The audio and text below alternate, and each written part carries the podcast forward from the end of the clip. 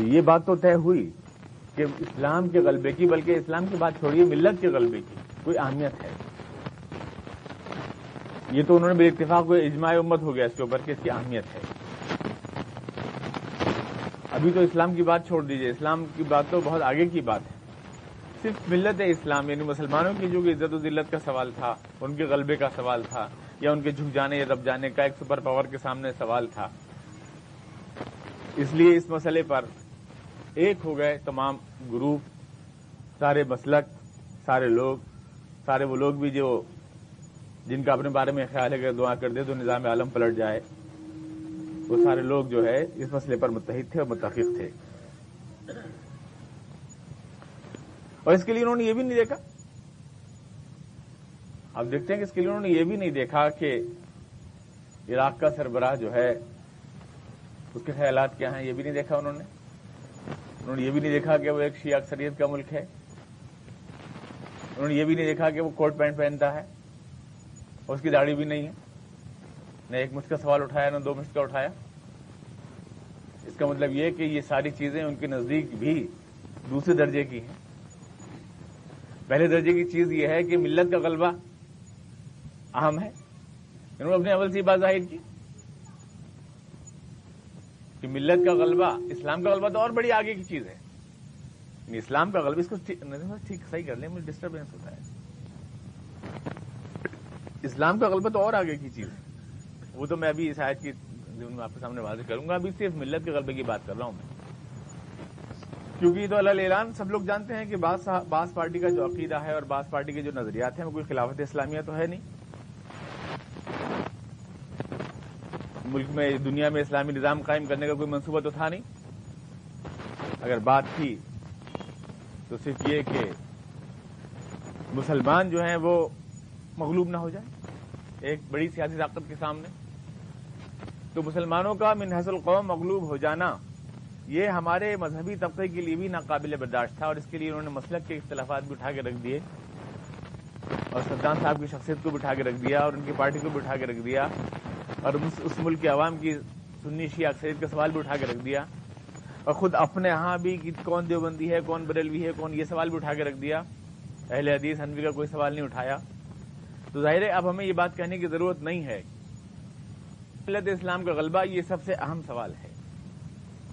یہ چیز تو خود آپ کے سامنے بال اتفاق سامنے آئی۔ لیکن کچھ سوال چھوڑ گئی یہ صورت حال ہمارے۔ ساتھ کیا وجہ ہے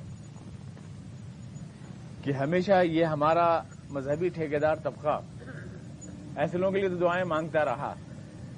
جن کے بارے میں وہ بھی جانتے تھے کہ وہ اسلام اور غلب اسلام کے لیے صدق دل نہیں ہیں۔ ملت کے لیے ہوں یا اپنے خاص ایک ملک کے عوام کے لیے ہوں، لیکن پوری دنیا یا اس کے لیے نہیں ہے۔ اس کا ان کا یہ گناہ وہ معاف کرتے رہے۔ اور یہ کوئی نئی بات نہیں ہے، نہیں، ہم لوگوں نے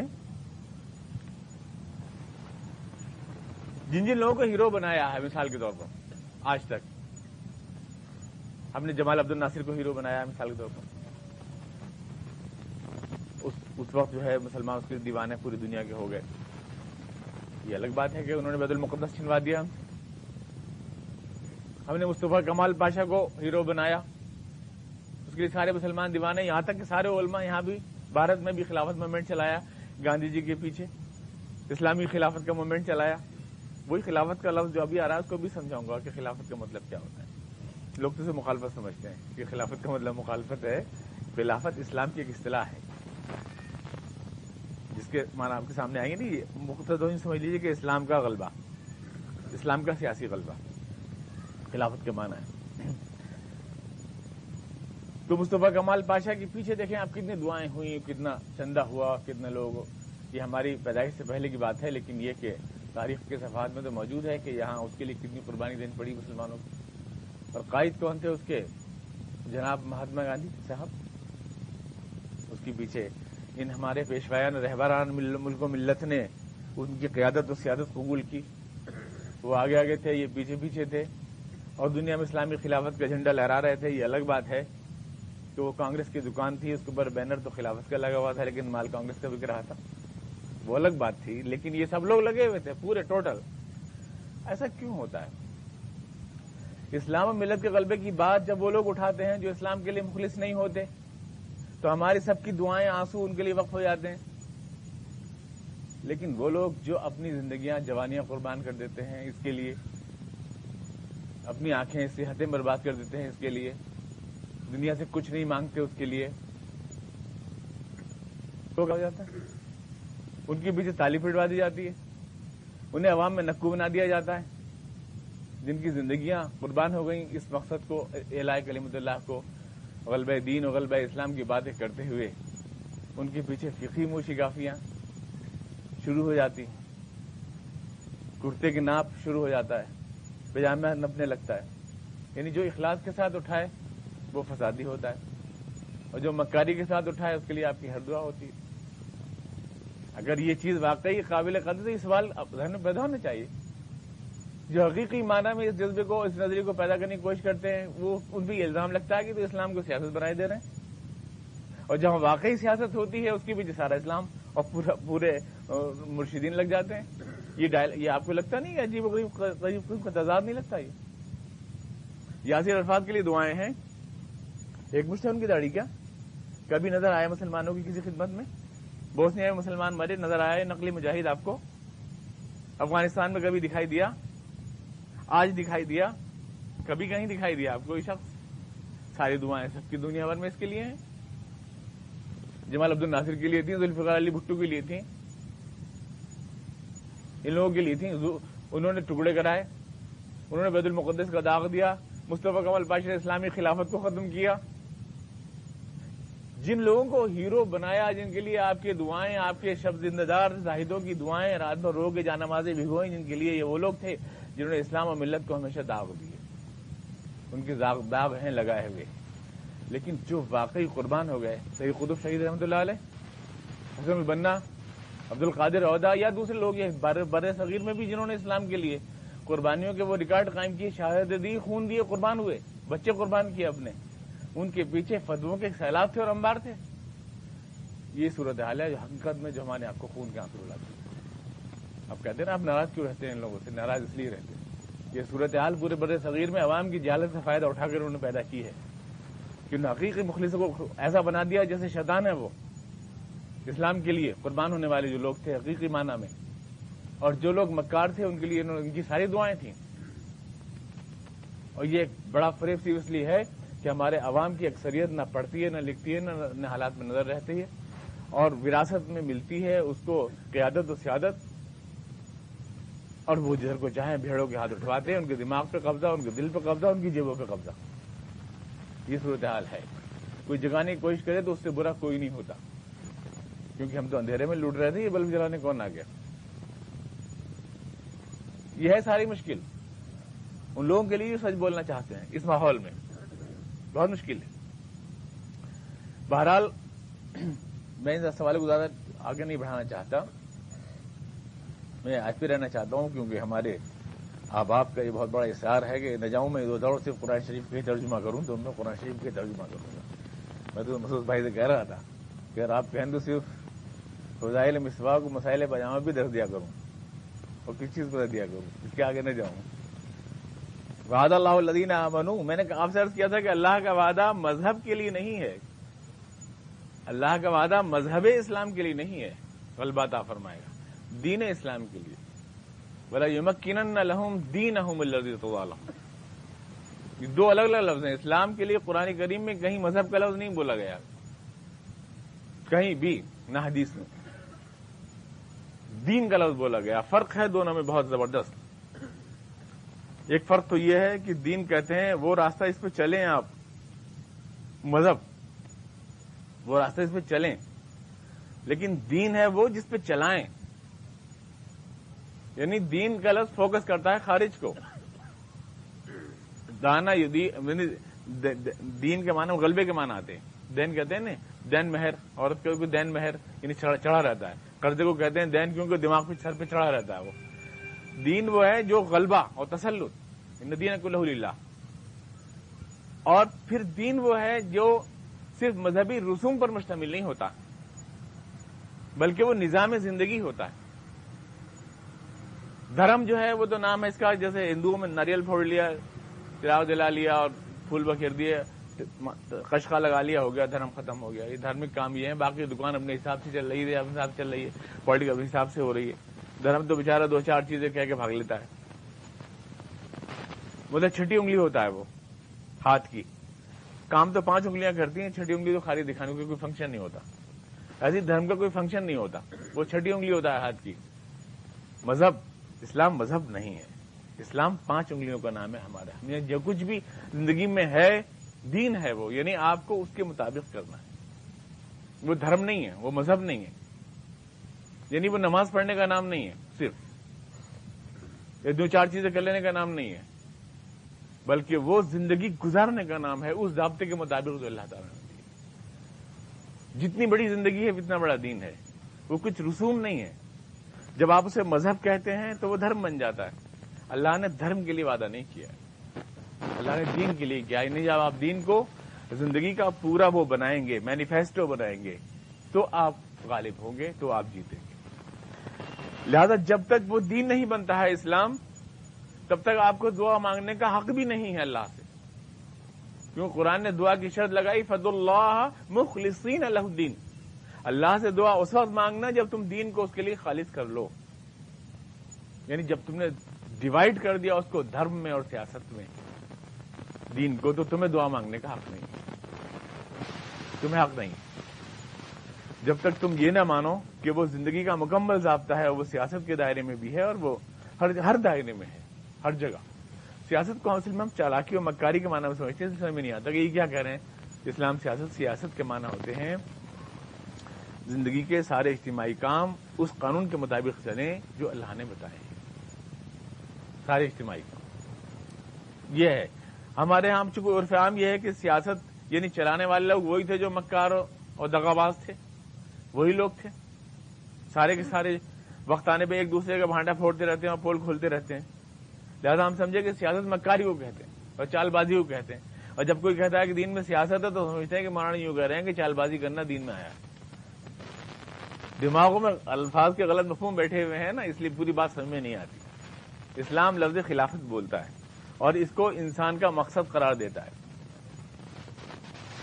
اب میں آپ سے تھوڑی سی اکیڈمک بات کرنا چاہتا ہوں۔ مشکل یہ ہے کہ زیادہ علم بات ہو نہیں سکتی، عوامی درس ہوتا ہے، ہماری بہنیں بھی آتی ہیں جو آپ آج تک آج تک صرف ثواب کی باتیں سنتی رہی کہ صاحب، اتنا کلمہ پڑھنے میں، اتنا ثواب، اتنا اس آگے سمجھتی نہیں، دین کوئی بات بھی ہوتی۔ زیادہ اکیڈمک بات نہیں کر سکتا ہوں، لیکن میں تھوڑا سا ضرور کہوں گا کہ جب آپ یہ درس سن رہے ہیں تو تھوڑا سا دماغ کو تھوڑا سا اٹھائیے، تھوڑا سا اٹھائیے۔ زیادہ تو علمی بات نہیں کہوں گا، لیکن تھوڑا کنسنٹریٹ کیجیے دماغ کو۔ قرآن کریم میں اللہ تعالیٰ نے ایک آیت میں تو یہ فرمایا کہ تمہارا مقصد یہ ہے کہ تم عبادت کرو۔ انسان کو دنیا میں کیوں پیدا ہے؟ یہاں سے شروع ہوتا ہے کہ ہمارا مقصد کیا ہے؟ دنیا میں انسان کے آنے کا مقصد کیا ہے؟ پہلے ایک نمبر ایک۔ دوسرا یہ انبیاء کرام کیوں آتے ہیں؟ تیسرا یہ اللہ کے رسول آئے؟ چوتھا یہ کہ امت مسلمہ کیوں برپا کی گئی؟ یہ سارے سوالات حل ہونے چاہیے ہمارا مقصد کیا ہے؟ تب لفظ خلافت کو آپ سمجھیں کہ کیا ہے؟ اب انسان کا مقصد کیا ہے؟ یہ قرآن کریم کی ایک آیت میں نہیں، بلکہ کئی آیتوں میں بیان کیا گیا آپ نے ایک آیت سنی ہے صرف۔ وما خلقت الجن والانس الا ليعبدون۔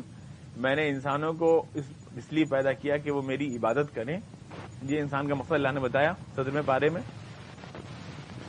تو چلیے، طے ہوا کہ اللہ تعالیٰ نے ہمیں اس لیے پیدا کیا کہ ہم اللہ کی عبادت کریں۔ مقصد یہ ہوا۔ دوسری آیت میں ہم نے دیکھا کہ کیا ہے۔ مقصد دوسری آیت میں اللہ تعالیٰ نے فرمایا انا عرضنا الامانه على السماوات والارض والجبال فابين ان يحملنها واشفقن منها وحملها الانسان انه كان ظلوما جهولا. میں نے ایک امانت کائنات کے سامنے رکھنا چاہیے تب پوری کائنات کے سامنے اس کو پیش کیا، سب نے انکار کر دیا، لیکن انسان نے آگے بڑھ کے اس کو قبول کر لیا۔ وحملها الانسان انه كان ظلوما جهولا۔ بے شک انسان اپنے آپ کو پہچان نہیں سکا، اپنی صلاحیتوں کو پہچان نہیں سکا۔ گلومن جہول تو انسان نے قبول کر لیا۔ تو یہ آج بتا رہی ہے کہ انسان کو کوئی امانت دے کے بھیجا گیا۔ دنیا تو یہ دوسرا مقصد نہیں، ہم ادائے امانت، ہم کسی امانت کو ادا کرنے کے لیے آئے۔ قرآن کریم کی اس آیت نے ہمیں بتایا کہ ہم کسی امانت کو ادا کرنے کے لیے آئے۔ پہلی آیت نے بتایا کہ ہم عبادت کے لیے آئے۔ دوسری آیت نے بتایا کہ ہم امانت کے لیے آئے۔ اب تیسری آیت دیکھیے؟ یہ سورہ بقرہ کا دوسرا ہی رکوع ہے۔ اس قال رب ملائی کہتی انی جائل فی خلیفہ میں نے فرشتوں سے کہا کہ میں دنیا میں اپنا ایک نائب بھیجنا چاہتا ہوں۔ خلافت۔ جو میرا خلیفہ بنے، میرا نائب بنے، میرا قائم مقام، میرا گورنر بنے دنیا میں۔ میں بھیجنا چاہتا ہوں کسی کو۔ وہ کہنے لگے، ہم ہیں اس کے لیے تو اے اللہ۔ ہم سب ہم دیکھو نقدس الگ بہت تصویر پڑھتے ہیں ہم، بہت نماز پڑھتے ہیں۔ تیرے لیے ہم اس کے اس کی مستحق ہیں۔ قال انی عالم مالا تعلمون۔ اللہ نے فرمایا، اس سے نہیں ہوگا کام۔ خلافت کا کام اس سے نہیں ہوگا۔ تصویر و تقدیر سے نہیں ہوگا۔ میں زیادہ بھی جانتا ہوں تمہارے مقابلے میں۔ یہ علامہ آدم السما اک اللہ پھر آدم کو ساری چیزیں سکھا دی اللہ نے۔ تم آدم ملائی کا پھر فرشتوں کے سامنے پیش کیا۔ فقال یہ اللہ تعالیٰ اپنی طرف جو باتیں منسوخ فرماتا ہے، اس کے لیے ہاتھ پیر انسان کو ہلانے پڑتے ہیں۔ یہ ہر چیز میں قاعدہ ہے۔ ہر چیز کا قاعدہ ہے۔ تو اگر اللہ نے دین کے غلبے کا وعدہ کیا ہے، تو اس کا مطلب یہ نہیں ہے کہ وہ پلیٹ میں سجا کے دین دے جائے گا آپ کو کہ ہو گیا غالب، کرسی خالی پڑی ہے، تشریف رکھیے۔ یہ مقصد نہیں ہے۔ تو ہمارے ساتھ ہو رہا ہے۔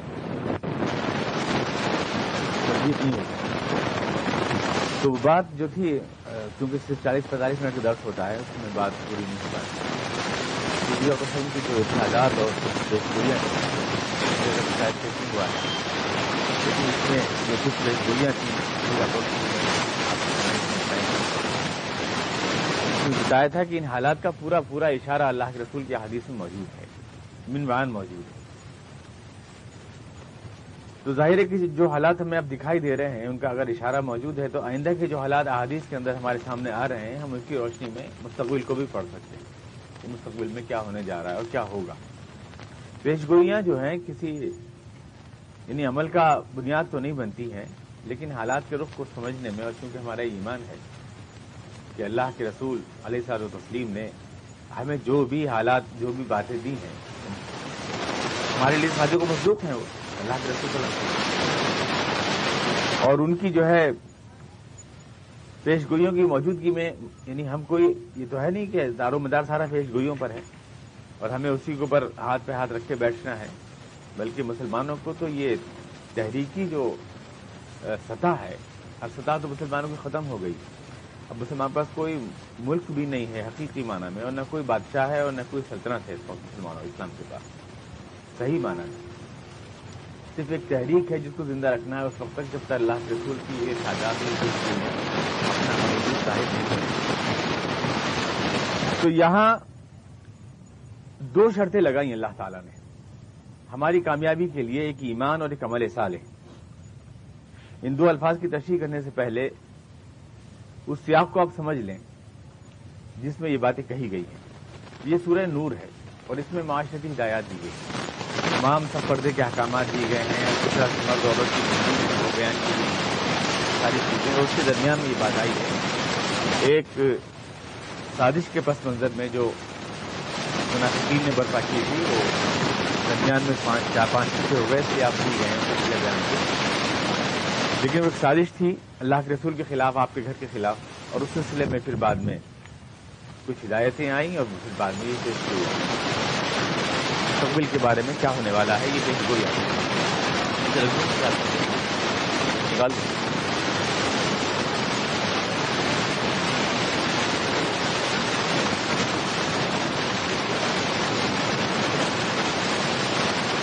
پیش گوئیوں کے سلسلے میں جو میں نے آپ سے عرض کی تھی جو موجودہ حالات کے سلسلے میں ہے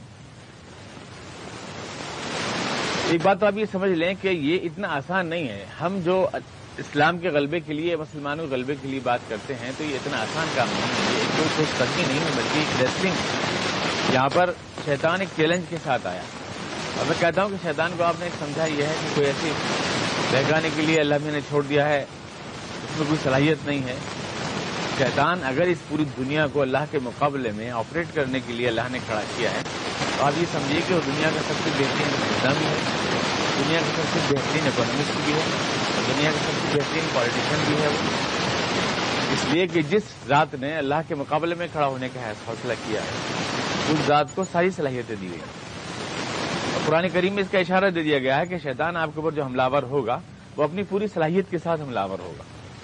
بس تفصیل علیہم بے سعودی کا و اجلب علیہم بخیلی کا و رجلی کا و شارکم فل اموال ولاد وعید ہوں اللہ اللہ تعالیٰ نے ساری چھوٹ دی شیطان کو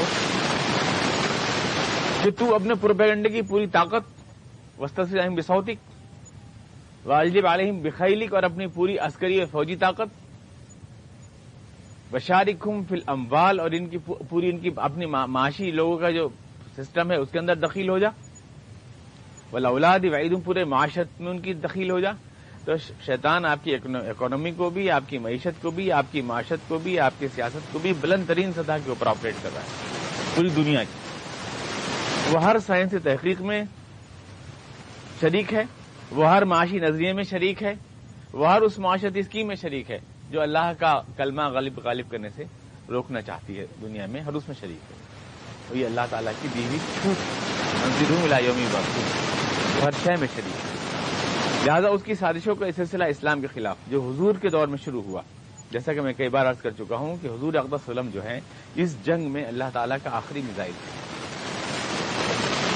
یا گرام آتے رہے، اللہ کی شیطان کے مقابلے میں۔ لیکن شیطان کو اللہ تعالیٰ نے ایک چھوٹ دی ہے۔ یعنی اس کو ایک ترجیح دی ہے، ایک پریفرنس دیا ہے شیطان۔ اللہ تعالیٰ نے شیطان کو نیکی کے مقابلے میں ایک ترجیح دی۔ یہ اس کا حق ہے شیطان شیطان نے جو شکایت کی تھی اللہ تعالیٰ سے، وہ یہ کی تھی کہ اللہ میں تیری عبادت کرتا رہا اور میں تیرا سب سے بہترین بندہ تھا اور میں اس کائنات کو چلاتا بھی رہا، پر کو لاکھوں کو سب سے لیکن تو نے میرے بجائے انسان کو اس کائنات کا حکمراں بنایا۔ آخر اس کو کیوں ترجیح دی گئی؟ جبکہ میرا تو تجربہ بھی شاہد تھا کہ میں تیرا عبادت گزار بندہ ہوں، بہترین عبادت گزار بندہ ہوں، ہمیشہ سے ایک تجربہ میری یعنی میرے حق میں گویا کے ترجیح دینے کے لیے ایک سفارش موجود تھی میری زندگی۔ یہ تو ابھی نیا نیا ابھی پیدا ہوا انسان، اور ابھی تو نے اس کو پریفرنس دے دیا میرے مقابلے میں۔ بغیر آزمائے، بغیر اس کا کوئی ریکارڈ سامنے آئے، آخر اسے کیوں دیا ہے تو شیطان کی شکایت چونکہ جائز تھی، اس لیے اللہ تعالی نے اس کو چھوٹ دی اور مہلت دی اور کہا کہ میں اب یہ پریفرنس تجھے دے رہا ہوں۔ کہ تیرے مقابلے میں انسان کمزور ہے، تیری گمراہیوں کا مقابلہ کرنے میں۔ جنت کو میں نے ڈھانک دیا ہے۔ مقروف چیزوں سے جنت کو مشکل سے حاصل کر پائے گا انسان۔ اور گناہ میں رکھ دوں گا میں کشش تاکہ پریفرنس تجھے مل جائے۔ گناہ میں خدا تعالیٰ نے کشش رکھ دی۔ جب شیطان کی شکایت دور ہو گئی۔ اس کے بعد اب جو اوپن ایک مقابلہ ہے اور شیطان سے کہہ دیا گا کہ بے سعودی کا واجد والم بخیلی کا والجلی کا واشارکم فلم والے ولاد یمین ہر طرف سے تو حملہ ور ہو سکتا ہے انسان کے اوپر۔ تجھے مکمل آزادی دی گئی۔ اب شیطان نے جو حملے شروع کیے ہیں، حضور وسلم آخری اللہ تعالیٰ کی طرف سے بھیجا ہوا میزائل ہیں، شیطان اس جنگ میں۔ اب کوئی نبی نہیں آئے گا، کوئی پیغمبر نہیں آئے گا، کوئی کتاب نہیں اترے گی۔ شیطان نے اس کے بعد سے جو پلاننگ کی ہے اسلام کے خلاف اور ملت کے خلاف، وہ صرف یہ عراق کی لڑائی جس کو آپ دیکھ رہے ہیں، یہاں پہ آن کے تھوڑی رک جاتی ہے وہ۔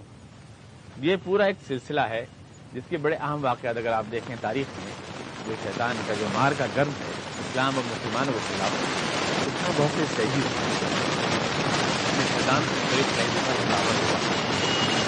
اس کی آنکھ بند ہوتے ہی، اس کے حملے شدید۔ تھے پہلا حملہ اس کا یہ تھا کہ اس نے حضور اس کی آنکھ بند ہوتے ہی ایک دم ارتداد کا فتنہ کھڑائی کثیر تعداد میں تمام قبائل پلٹ گئے اور مسلمان اسلام سے جو ہے زکات نہیں دیں گے۔ ہم زکات نہیں دیں عمر صدیق اللہ عنہ نے اس وقت جو ہے سنبھالا حالات کو اور کہا کہ اگر کوئی ایک رسی بھی زکات میں دیتا تھا تو میں اس کو لوں گا اور چھوڑوں گا نہیں، اس کے خلاف جہاد کروں گا۔ ایک بڑا فتنہ، اس کے بعد وہ مسلمہ کذاب کا فتنہ۔ جو اسلام کے لیے موت و زیز کی کشمکش بن گیا۔ اس کے بعد شیطان کا سب سے بڑا حملہ تھا حضرت عمر رضی اللہ عنہ کی شہادت۔ جن کے لیے حضور نے فرمایا تھا کہ یہ دجال اور شیطان کی چالوں کو سب سے بہتر سمجھنے والے ہیں۔ عمر فاروق اللہ عنہ۔ اس کی چالوں کو ایک ایرانی غلام کے ذریعے شہید کیا گیا حضرت عمر فاروق اللہ عنہ کو۔ وہ بہت بڑا دھچکا تھا۔ اسلام اور میں کہوں گا سب سے بڑا۔ سب سے بڑا صدمہ جو اسلام ملت اسلام کو ملا پہنچا جس کا تاریخ ہے وہ ٹھیک ہے عمر فاروق اللہ ہی نے پوری دنیا پر شیطان کو جو ہے، حضور حضور نے جو ہے شاباش دی تھی عمر فاروق اللہ عنہ کو اور کہا تھا کہ یہ شیطان کی چالوں کو سب سے بہتر سمجھنے والے فرد ہیں۔ چنانچہ صرف پندرہ، دس پندرہ سال کے اندر حیرت انگیز صلاحیت کے ساتھ جناب عمر فاروق اللہ عنہ نے پوری دنیا میں شیطان کو بسپا کر دیا۔ وہ تہذیب، وہ معاشرت، وہ سوسائٹی، اسلام کی پوری دنیا میں قائم کر دی کہ دنیا جس کی توجہ کرنے سے قاصر ہے آج بھی۔ آج بھی دشمن بھی مانتے ہیں کہ دوسری مثال نہیں ہے عمر فاروق اللہ عنہ کی، پوری ہسٹری میں۔ پنڈت نہرو نے لکھا ہے۔ لیٹسٹ ڈاٹر میں کتاب اندرا گاندھی کے نام خطوط اس میں لکھا ہے کہ تاریخ میں پوری ہسٹری میں مجھے عمر کا کوئی مطلب ثانی نظر نہیں آتا۔ عمر فاروق اللہ عنہ۔ تاریخ تو دھول ہے ان کے پیروں مطلب اتنا عظیم انسان دکھائی نہیں دیتا۔ ایک بات میں نے عدد شمار میں آپ کو بتایا تھا کہ اگر صرف آپ جنگی سطح پر دیکھیں، جو انقلاب معاشرتی سطح پر برپا کیا، حضرت عمر نے، وہ تو الگ ہے۔ جنگی سطح پر بھی دیکھیں، ورنہ جو ریکارڈ انہوں نے قائم کیا کہ وہ اینٹ کے اوپر تکیا رکھ کے سو جاتے ہیں، بادشاہی کا یہ ریکارڈ تو خیر، یہ کردار تو آپ کو ملے گا نہیں تاریخ میں۔ لیکن جنگی سطح پر بھی اگر ان کی فتوحات کو آپ کیلکولیٹ کریں تو ایک دن میں ایک ہزار کلو میٹر ان کے گھوڑوں نے فتح کیے۔ جس کو جس کو آپ سکندر اعظم کی فتوحات سے بھی جو ہے کمپیئر نہیں کر سکتے۔ اگر صرف ایک یہ تو ان کی ان کی شخصیت کا صرف ایک پہلو ہے۔ جس کا دشمن تک پنڈت نے اس کو کہا ہے اس کو اس چیز کو کہا ہے ہسٹری تاریخ کا دھماکہ، یہ لفظ انہوں نے بولا ہے۔ یعنی عمر فاروق اللہ عنہ کو کہا ہے، وہ تاریخ کا دھماکہ بلاسٹ آف دی ہسٹری تاریخ جیسے کوئی دھماکے سے ساری چیز اڑ جاتی ہے ویسے ایک انہوں نے ایسا دھماکہ ہے ان کی ذات جو ہے جس نے سب کچھ الٹ پلٹ کر کے رکھ دیا۔ اب دیکھیے کہ ان کی زندگی میں ایک ایک طرف سے ان کے گھوڑے جو ہے دجلا افراد کا پانی پی رہے تھے، دوسری طرف گنگا کا پانی پی رہے تھے۔ زندگی ہی میں، عمر فاروق اللہ عنہ کی کوئی یہ معمولی آپ کارنامہ سمجھتے ہیں؟ ان کو شہید کرنا یہ شیطان کا ایک بہت بڑا کامیابی ہے۔ اور اس کے فوراً بعد پھر آپ دیکھتے ہیں کہ سازش کو دور، جناب عثمان رضی اللہ عنہ کے خلاف بغاوت ان کی شہادت۔ شیطان کی جو کانسپریسیز ہیں، وہ اقبال نے کہا نا کہ میرے طوفان یم بیم دریا بدریا جو بجو۔ اسلام کے خلاف۔ اور پھر جناب حضرت عثمان کے بعد تو پھر ایک ایک اسلام کے خلاف جنگ جمل ہوئی جنگ سکین ہوئی، تمام دنیا میں اسلام کا جھنڈا لہرانے میں صحابہ گرام کی تعداد آٹھ دس ہزار زیادہ شہید نہیں ہوئے۔ لیکن صرف جنگ جمل میں دس ہزار اور جنگ صفین کے اندر نبے ہزار یا ایک لاکھ کے قریب مسلمان شہید ہوئے۔ آپس کی لڑائی۔ میں یہ کتنا بڑا جیتتا جاتا خون تھا نا، اسلام کا بالکل بچہ تازہ خون تھا وہ، جو بہ گیا۔ وہ سب صحابہ گرام تھے۔ جو اتنی بڑی تعداد میں شہید ہوئے، وہ قرہ اور حفاظ اور قرآن کریم کو سینوں میں لیے ہوئے لوگ تھے۔ اور ان کو شہید ہونے کا مطلب قرآن کریم کا مٹ جانا تھا دنیا سے۔ یہی شیطان نے، گویا کہ شیطان کی چال کا عروج تھا، یوں دیکھا جائے جو وہ آپس میں اس نے مسلمانوں کو دستوں گرے بات۔ اس کے بعد آپ دیکھتے ہیں کہ اہم واقع جناب حسن کی شہادت ہے، جناب امام حسین کی شہادت ہے، یزید اور حسین کی کشمکش ہے۔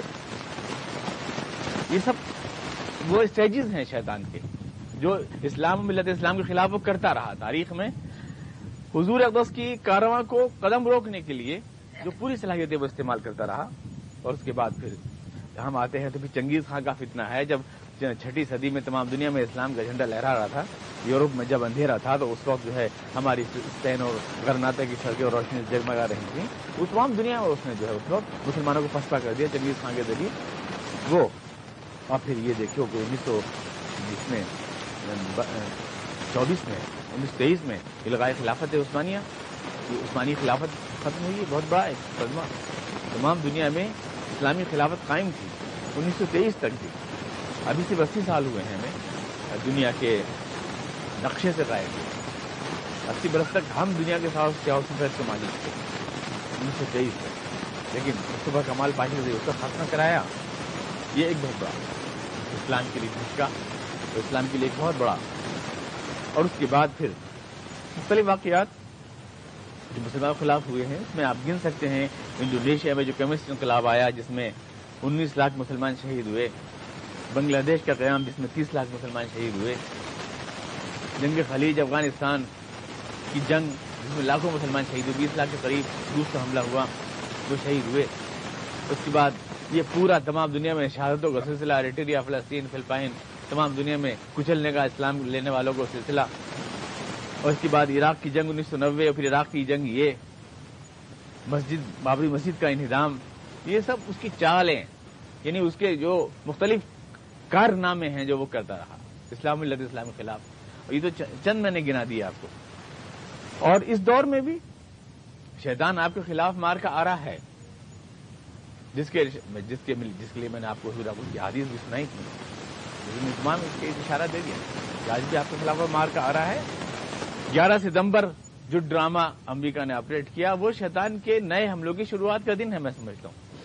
اس کے بعد تو ہر اسلام کا نام لینے والا اور اسلام کی بات کرنے والا مجرم بنایا جا رہا ہے دنیا میں۔ دنیا میں ہر آدمی جو اسلام کی بات کرے، اس کے اوپر جھوٹے الزامات اور جھوٹی چیزیں لگا کر دنیا میں، پوری دنیا میں اسلام کو دہشت گردی کا عنوان بنا کر اسلام کو بدنام کرنے کی ایک پروپیگائٹ کرنے کی پوری مہم ہے۔ ہر طرف سے اور ہر انداز میں ہو رہی ہے۔ یہ تو ایک فیس ہے۔ دوسرا فیس ہے وہی جس کے پس منظر میں یہ آیت نازل ہوئی ہے۔ یعنی آپ کی معاشرت کو گندا اور گردالود کرنا شیطان کا۔ کیونکہ شرط لگائی ہے اللہ تعالیٰ نے آپ کی کامیابی کی دو شرطیں، ایمان اور عمل صالح۔ اعتقاد کی سطح پر بھی آپ کو برباد کرنا اور عمل کی سطح پر بھی آپ کو برباد کرنا تاکہ یہ دونوں شرطیں آپ پوری نہ کر سکیں۔ یعنی اسلام کے اور ملت کے قلبے کا خواب پورا نہ ہو سکے، شیطان پوری طاقت سے چاہتا ہے کہ یہ دونوں شرطیں آپ پوری نہ کر سکیں نہ آپ ایمان پر باقی رہیں، نہ آپ عمل صالح پر باقی کیونکہ اللہ نے ایمان اور عمل صالح کے لیے باد اللہ لدین امن تم بان یہ دونوں چیزیں وہ چاہتے ہیں۔ چانچہ معاشرت کی سطح پر آج تمام دنیا میں انٹرنیشنل جو ماحول ہے، اس میں اسلام کی بنا جو معاشرت ہے اور اسلام کا جو رہن سہن ہے اور اسلام کی جو سوچ کا انداز ہے، اس کو بدنام کرنے اور اس کو برا کرنے کی ہر طرح سے کوشش ہے اور ایک ایسا معاشرہ وجود میں لایا ہے وہ، جہاں آپ چاہتے ہوئے بھی اسلام پر عمل نہیں کر پاتے۔ ایمان اور عمل صالح کو آپ برقرار نہیں رکھ سکتے اس میں۔ خاص طور سے یہ اس کا جو ٹارگیٹ ہے۔ کیونکہ اصل میں وعدہ اسی میں ہے۔ ٹارگیٹ مسلم یہ اللہ تعالیٰ اپنی طرف جو باتیں منسوخ فرماتا ہے، اس کے لیے ہاتھ پیر انسان کو ہلانے پڑتے ہیں۔ یہ ہر چیز میں قاعدہ ہے۔ ہر چیز کا قاعدہ ہے۔ تو اگر اللہ نے دین کے غلبے کا وعدہ کیا ہے تو اس کا مطلب یہ نہیں ہے کہ وہ پلیٹ میں سجا کے دین دے جائے گا آپ کو کہ ہو گیا غالب، کرسی خالی پڑی ہے، تشریف رکھیے۔ یہ مقصد نہیں ہے۔ تو ہمارے ساتھ ہو رہا ہے۔ تو بات جو تھی کیونکہ صرف چالیس پینتالیس منٹ کا درد ہوتا ہے، اس میں بات پوری نہیں ہو پاتی اور قسم کی جو تعداد اور ہوا ہے لیکن اس میں جو کچھ گولیاں تھیں شکایت ہے کہ ان حالات کا پورا پورا اشارہ اللہ کے رسول کی حدیث میں موجود ہے۔ منوان موجود ہے۔ تو ظاہر ہے کہ جو حالات ہمیں اب دکھائی دے رہے ہیں، ان کا اگر اشارہ موجود ہے تو آئندہ کے جو حالات احادیث کے اندر ہمارے سامنے آ رہے ہیں، ہم اس کی روشنی میں مستقبل کو بھی پڑھ سکتے ہیں کہ مستقبل میں کیا ہونے جا رہا ہے اور کیا ہوگا۔ پیش گوئیاں جو ہیں، کسی یعنی عمل کا بنیاد تو نہیں بنتی ہیں لیکن حالات کے رخ کو سمجھنے میں اور کیونکہ ہمارا ایمان ہے کہ اللہ کے رسول علیہ صاحب و تسلیم نے ہمیں جو بھی حالات، جو بھی باتیں دی ہیں، ہمارے لیے سازوں کو مصروف ہیں وہ۔ اللہ کے رسول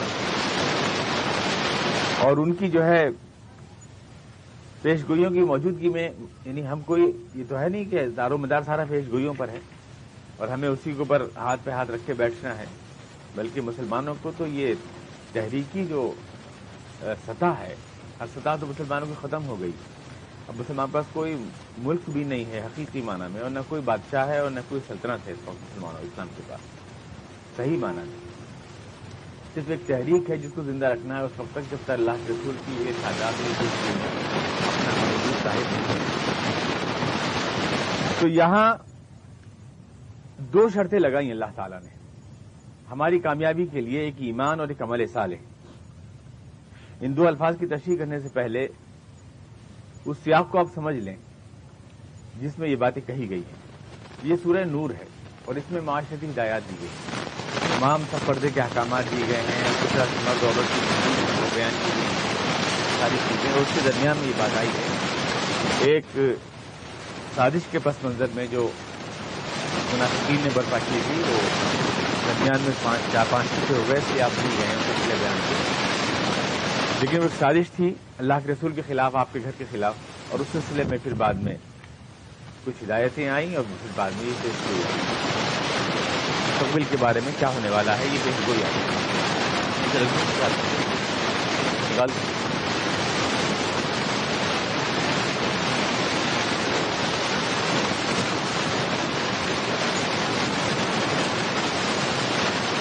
پیش گوئیوں کے سلسلے میں جو میں نے آپ سے عرض کی تھی جو موجودہ حالات کے سلسلے میں ہے ایک بات تو آپ یہ سمجھ لیں کہ یہ اتنا آسان نہیں ہے۔ ہم جو اسلام کے غلبے کے لیے، مسلمانوں کے غلبے کے لیے بات کرتے ہیں تو یہ اتنا آسان کام نہیں ہے۔ یہ کوئی خوش قدمی نہیں ہے، بلکہ ایک ریسلنگ یہاں پر شیطان ایک چیلنج کے ساتھ آیا۔ اور میں کہتا ہوں کہ شیطان کو آپ نے سمجھا یہ ہے کہ کوئی ایسی بہگانے کے لیے اللہ نے چھوڑ دیا ہے۔ اس میں کوئی صلاحیت نہیں ہے۔ شیطان اگر اس پوری دنیا کو اللہ کے مقابلے میں آپریٹ کرنے کے لیے اللہ نے کھڑا کیا ہے، تو آپ یہ سمجھیے کہ وہ دنیا کا سب سے بہترین بھی ہے، دنیا کا سب سے بہترین اکانومسٹ بھی ہے، دنیا کا سب سے بہترین پالیٹیشین بھی ہے وہ۔ اس لیے کہ جس ذات نے اللہ کے مقابلے میں کھڑا ہونے کا حوصلہ کیا ہے، اس ذات کو ساری صلاحیتیں دی گئی اور کریم میں اس کا اشارہ دے دیا گیا ہے کہ شیطان آپ کے اوپر جو حملہ ہوگا، وہ اپنی پوری صلاحیت کے ساتھ حملہ ہوگا۔ تفصیل علیہم بسعودی کا واجلب علیہم بخیلی کا و رجلی کا و شارکم فی الاموال والولاد وعید ہوں اللہ اللہ تعالیٰ نے ساری چھوٹ دی شیطان کو۔ کہ تو اپنے پروپیگنڈے کی پوری طاقت وسطی علیہم بسعودک واجلب علیہم بخیلک اور اپنی پوری عسکری و فوجی طاقت بشارکم فی الاموال اور ان کی پوری ان کی اپنی معاشی لوگوں کا جو سسٹم ہے اس کے اندر دخیل ہو جا۔ ولا اولاد وعید پورے معاشرت میں ان کی دخیل ہو جا۔ تو شیطان آپ کی اکانومی کو بھی، آپ کی معیشت کو بھی، آپ کی معاشرت کو بھی، آپ کی سیاست کو بھی بلند ترین سطح کے اوپر آپریٹ کر رہا ہے۔ پوری دنیا کی۔ وہ ہر سائنسی تحقیق میں شریک ہے۔ وہ ہر معاشی نظریے میں شریک ہے۔ وہ ہر اس معاشرتی اسکیم میں شریک ہے جو اللہ کا کلمہ غالب غالب کرنے سے روکنا چاہتی ہے دنیا میں، ہر اس میں شریک ہے۔ وہ یہ اللہ تعالیٰ کی بیوی چھوٹ۔ منظر ملا یومی بات ہر میں شریک لہٰذا اس کی سازشوں کا سلسلہ اسلام کے خلاف، جو حضور کے دور میں شروع ہوا۔ جیسا کہ میں کئی بار عرض کر چکا ہوں کہ حضور اقبص وسلم جو ہے اس جنگ میں اللہ تعالیٰ کا آخری میزائل ہے یا گرام آتے رہے، اللہ کی تعریف کرتی ہیں شیطان کے مقابلے میں۔ لیکن شیطان کو اللہ تعالیٰ نے ایک چھوٹ دی ہے۔ یعنی اس کو ایک ترجیح دی ہے، ایک پریفرنس دیا ہے شیطان۔ اللہ تعالیٰ نے شیطان کو نیکی کے مقابلے میں ایک ترجیح دی۔ یہ اس کا حق ہے شیطان کی۔ شیطان نے جو شکایت کی تھی اللہ تعالیٰ سے، وہ یہ کی تھی کہ اللہ میں تیری عبادت کرتا رہا اور میں تیرا سب سے بہترین بندہ تھا اور میں اس کائنات کو چلاتا بھی رہا۔ پر کو لاکھوں پر سب سے، لیکن تو نے میرے بجائے انسان کو اس کائنات کا حکمراں بنایا۔ آخر اس کو کیوں ترجیح دی جبکہ میرا تو تجربہ بھی شاہد تھا کہ میں تیرا عبادت گزار بندہ ہوں۔ بہترین عبادت گزار بندہ ہوں، ہمیشہ سے۔ ایک تجربہ میری یعنی میرے حق میں گویا کے ترجیح دینے کے لیے ایک سفارش موجود تھی۔ میری زندگی، یہ تو ابھی نیا نیا ابھی پیدا ہوا انسان، اور ابھی تو نے اس کو پریفرنس دے دیا میرے مقابلے میں۔ بغیر آزمائے، بغیر اس کا کوئی ریکارڈ سامنے آئے، آخر اسے کیوں دیا ہے تو شیطان کی شکایت چونکہ جائز تھی۔ اس لیے اللہ تعالی نے اس کو چھوٹ دی اور مہلت دی اور کہا کہ میں اب یہ پریفرنس تجھے دے رہا ہوں۔ کہ تیرے مقابلے میں انسان کمزور ہے، تیری گمراہیوں کا مقابلہ کرنے میں۔ جنت کو میں نے ڈھانک دیا ہے۔ مقروف چیزوں سے جنت کو مشکل سے حاصل کر پائے گا انسان۔ اور گناہ میں رکھ دوں گا میں کشش تاکہ پریفرنس تجھے مل جائے۔ گناہ میں خدا تعالیٰ نے کشش رکھ دی۔ جب شیطان کی شکایت دور ہو گئی۔ اس کے بعد اب جو اوپن ایک مقابلہ ہے اور شیطان سے کہہ دیا گا کہ بے سعودی کا واجد والم بخیلی کا ورجلی کا وشارکم فلم والے ولاد یمینی شمائل ہر طرف سے تو حملہ ہو سکتا ہے انسان کے اوپر۔ تجھے مکمل آزادی دی گئی۔ اب شیطان نے جو حملے شروع کیے ہیں، حضور وسلم آخری اللہ تعالیٰ کی طرف سے بھیجا ہوا میزائل ہیں، شیطان اس جنگ میں۔ اب کوئی نبی نہیں آئے گا، کوئی پیغمبر نہیں آئے گا، کوئی کتاب نہیں اترے گی۔ شیطان نے اس کے بعد سے جو پلاننگ کی ہے اسلام کے خلاف اور ملت کے خلاف، وہ صرف یہ عراق کی لڑائی جس کو آپ دیکھ رہے ہیں، یہاں پہ آن کے تھوڑی رک جاتی ہے وہ۔ یہ پورا ایک سلسلہ ہے جس کے بڑے اہم واقعات اگر آپ دیکھیں تاریخ میں، جو شیطان کا، جو مار کا گرم ہے، اسلام اور مسلمانوں کے خلاف، اس میں بہت سے شہید شیطان اس کی آنکھ بند ہوتے ہی، اس کے حملے شدید۔ تھے پہلا حملہ اس کا یہ تھا کہ اس نے حضور اقدس کی آنکھ بند ہوتے ہی ایک دم ارتداد کا فتنہ کھڑا کیا۔ کثیر تعداد میں تمام قبائل پلٹ گئے اور مسلمان اسلام سے جو ہے زکات نہیں دیں گے۔ ہم زکات نہیں دیں گے۔ اوپر صدیق اللہ عنہ نے اس وقت جو ہے سنبھالا حالات کو اور کہا کہ اگر کوئی ایک رسی بھی زکات میں دیتا تھا تو میں اس کو لوں گا اور چھوڑوں گا نہیں، اس کے خلاف جہاد کروں گا۔ ایک بڑا فتنہ، اس کے بعد وہ مسلمہ کذاب کا فتنہ۔ جو اسلام کے لیے موت و زیت کی کشمکش بن گیا۔ اس کے بعد شیطان کا سب سے بڑا حملہ تھا حضرت عمر رضی اللہ عنہ کی شہادت۔ جن کے لیے حضور نے فرمایا تھا کہ یہ دجال اور شیطان کی چالوں کو سب سے بہتر سمجھنے والے ہیں۔ عمر فاروق اللہ عنہ۔ اس کی چالوں کو ایک ایرانی غلام کے ذریعے شہید کیا گیا، حضرت عمر فاروق اللہ عنہ کو۔ وہ بہت بڑا دھچکا تھا۔ اسلام اور میں کہوں گا سب سے بڑا۔ سب سے بڑا صدمہ جو اسلام و ملت اسلام کو ملا، پہنچا جس کا تاریخ میں وہ حضرت فاروق اللہ عنہ نے پوری دنیا پر شیطان کو جو ہے، حضور حضور نے جو شاباش دی تھی عمر فاروق اللہ عنہ کو اور کہا تھا کہ یہ شیطان کی چالوں کو سب سے بہتر سمجھنے والے فرد ہیں۔ چنانچہ صرف پندرہ، دس، پندرہ سال کے اندر حیرت انگیز صلاحیت کے ساتھ جناب عمر فاروق اللہ نے پوری دنیا میں شیطان کو بسپا کر دیا۔ وہ تہذیب، وہ معاشرت، وہ سوسائٹی اسلام کی پوری دنیا میں قائم کر دی کہ دنیا جس کی توجہ کرنے سے قاصر ہے آج بھی۔ آج بھی دشمن بھی مانتے ہیں کہ دوسری مثال نہیں ہے عمر فاروق اللہ کی، پوری ہسٹری میں۔ پنڈت نہرو نے لکھا ہے۔ لیٹسٹ ڈاٹر میں کتاب اندرا گاندھی کے نام خطوط اس میں لکھا ہے کہ تاریخ میں پوری ہسٹری میں مجھے عمر کا کوئی مطلب ثانی نظر نہیں آتا۔ عمر فاروق اللہ عنہ۔ تاریخ تو دھول ہے ان کے پیروں مطلب اتنا عظیم انسان دکھائی نہیں دیتا۔ ایک بات میں نے آدر شمار میں آپ کو بتایا تھا کہ اگر صرف آپ جنگی سطح پر دیکھیں، جو انقلاب معاشرتی سطح پر برپا کیا، حضرت عمر نے، وہ تو الگ ہے۔ جنگی سطح پر بھی دیکھیں، ورنہ جو ریکارڈ انہوں نے قائم کیا کہ وہ اینٹ کے اوپر تکیا رکھ کے سو جاتے ہیں، بادشاہی کا یہ ریکارڈ تو خیر، یہ کردار تو آپ کو ملے گا نہیں تاریخ میں، لیکن جنگی سطح پر بھی اگر ان کی فتوحات کو آپ کیلکولیٹ کریں تو ایک دن میں ایک ہزار کلو ان کے گھوڑوں نے فتح کیے۔ جس کو جس کو آپ سکندر اعظم کی فتوحات سے بھی جو ہے کمپیئر نہیں کر سکتے۔ اگر صرف ایک یہ تو ان کی ان کی شخصیت کا صرف ایک پہلو ہے۔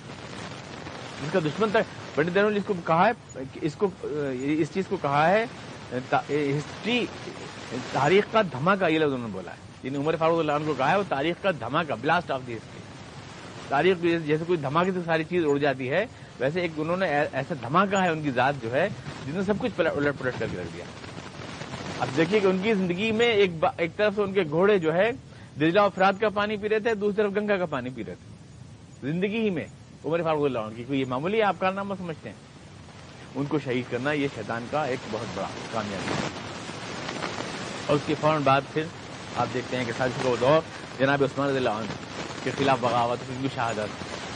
شیطان کی جو کانسپریسیز ہیں، وہ اقبال نے کہا نا کہ میرے طوفان یم بیم دریا بدریا جو بجو، اسلام کے خلاف۔ اور پھر جناب حضرت عثمان کے بعد تو پھر ایک ایک اسلام کے خلاف جنگ جمل ہوئی جنگ سفین ہوئی، تمام دنیا میں اسلام کا جھنڈا لہرانے میں صحابہ گرام کی تعداد آٹھ دس ہزار زیادہ شہید نہیں ہوئے۔ لیکن صرف جنگ جمل میں دس ہزار اور جنگ صفین کے اندر نبے ہزار یا ایک لاکھ کے قریب مسلمان شہید ہوئے۔ آپس کی لڑائی میں۔ یہ کتنا بڑا جیتتا جاتا خون تھا نا، اسلام کا بالکل بچہ تازہ خون تھا وہ، جو بہ گیا۔ وہ سب صحابہ کے نام تھے۔ جو اتنی بڑی تعداد میں شہید ہوئے، وہ قرہ اور حفاظ اور قرآن کریم کو سینوں میں لیے ہوئے لوگ تھے۔ اور ان کو شہید ہونے کا مطلب قرآن کریم کا مٹ جانا تھا دنیا سے۔ یہی شیطان نے، گویا کہ شیطان کی چال کا عروج تھا، یوں دیکھا جائے جو وہ آپس میں اس نے مسلمانوں کو دستوں گرے بات اس کے بعد آپ دیکھتے ہیں کہ عام واقع جناب حسن کی شہادت ہے۔ جناب امام حسین کی شہادت ہے۔ یزید اور حسین کی کشمکش ہے۔ یہ سب وہ اسٹیجز ہیں شیطان کے جو اسلام ملت اسلام کے خلاف وہ کرتا رہا تاریخ میں۔ حضور اقدس کی کارواں کو قدم روکنے کے لیے جو پوری صلاحیتیں وہ استعمال کرتا رہا اور اس کے بعد پھر ہم آتے ہیں تو پھر چنگیز خان کا فتنہ ہے۔ جب چھٹی صدی میں تمام دنیا میں اسلام کا جھنڈا لہرا رہا تھا، یورپ میں جب اندھیرا تھا تو اس وقت جو ہے ہماری اسپین اور گرناتا کی سڑکیں اور روشنی جگمگا رہی تھیں۔ اس تمام دنیا میں اس نے جو ہے اس وقت مسلمانوں کو پسپا کر دیا، چنگیز خان کے ذریعے۔ وہ اور پھر یہ دیکھو کہ انیس سو بیس میں یعنی چوبیس میں، انیس سو تیئیس میں الغائے خلافت عثمانیہ عثمانی خلافت ختم ہوئی بہت بڑا صدمہ تمام دنیا میں اسلامی خلافت قائم تھی، انیس سو تیئیس تک تھی ابھی سے اسی سال ہوئے ہیں ہمیں، دنیا کے نقشے سے قائم ہوئے اسی برس تک ہم دنیا کے ساتھ سیاح سفید کے مالک تھے۔ انیس سو تیئیس تک لیکن مصطفیٰ کمال پاشا نے اس کا خاتمہ کرایا، یہ ایک بہت بڑا اسلام کے لیے دھچکا اور اسلام کے لیے ایک بہت بڑا۔ اور اس کے بعد پھر مختلف واقعات جو مسلمانوں کے خلاف ہوئے ہیں، اس میں آپ گن سکتے ہیں۔ انڈونیشیا میں جو کمیونسٹ انقلاب آیا، جس میں انیس لاکھ مسلمان شہید ہوئے بنگلہ دیش کا قیام جس میں تیس لاکھ مسلمان شہید ہوئے۔ جنگ خلیج افغانستان کی جنگ جس میں لاکھوں مسلمان شہید ہوئے، بیس لاکھ کے قریب روس کا حملہ ہوا، وہ شہید ہوئے۔ اس کے بعد یہ پورا تمام دنیا میں شہادتوں کا سلسلہ ریٹریا فلسطین، فلپائن، تمام دنیا میں کچلنے کا اسلام لینے والوں کو سلسلہ۔ اور اس کے بعد عراق کی جنگ انیس سو نوے، اور پھر عراق کی جنگ یہ مسجد، بابری مسجد کا انہدام۔ یہ سب اس کی چالیں یعنی اس کے جو مختلف کارنامے ہیں جو وہ کرتا رہا، اسلام اللہ اسلام کے خلاف۔ اور یہ تو چند میں نے گنا دیا آپ کو۔ اور اس دور میں بھی شیطان آپ کے خلاف مار کا آ رہا ہے۔ جس کے جس کے جس کے لیے میں نے آپ کو کی حادث بھی سنائی تھی۔ تمام اس کے اشارہ دے دیا۔ کہ آج بھی آپ کے خلاف مار کا آ رہا ہے۔ گیارہ ستمبر جو ڈرامہ امریکہ نے آپریٹ کیا، وہ شیطان کے نئے حملوں کی شروعات کا دن ہے، میں سمجھتا ہوں۔ اس کے بعد تو ہر اسلام کا نام لینے والا اور اسلام کی بات کرنے والا مجرم بنایا جا رہا دنیا میں۔ دنیا میں ہر آدمی جو اسلام کی بات کرے، اس کے اوپر جھوٹے الزامات اور جھوٹی چیزیں لگا کر دنیا میں، پوری دنیا میں اسلام کو دہشت گردی کا عنوان بنا کر، اسلام کو بدنام کرنے کی ایک پروپیگائڈ کرنے کی پوری مہم ہے۔ ہر طرف سے اور ہر انداز میں ہو رہی ہے۔ یہ تو ایک فیس ہے۔ دوسرا فیس ہے وہی جس کے پس منظر میں یہ آیت نازل ہوئی ہے۔ یعنی آپ کی معاشرت کو گندا اور گردالود کرنا شیطان کا۔ کیونکہ شرط لگائی ہے اللہ تعالیٰ نے آپ کی کامیابی کی دو شرطیں، ایمان اور عمل صالح۔ اعتقاد کی سطح پر بھی آپ کو برباد کرنا اور عمل کی سطح پر بھی آپ کو برباد کرنا تاکہ یہ دونوں شرطیں آپ پوری نہ کر سکیں۔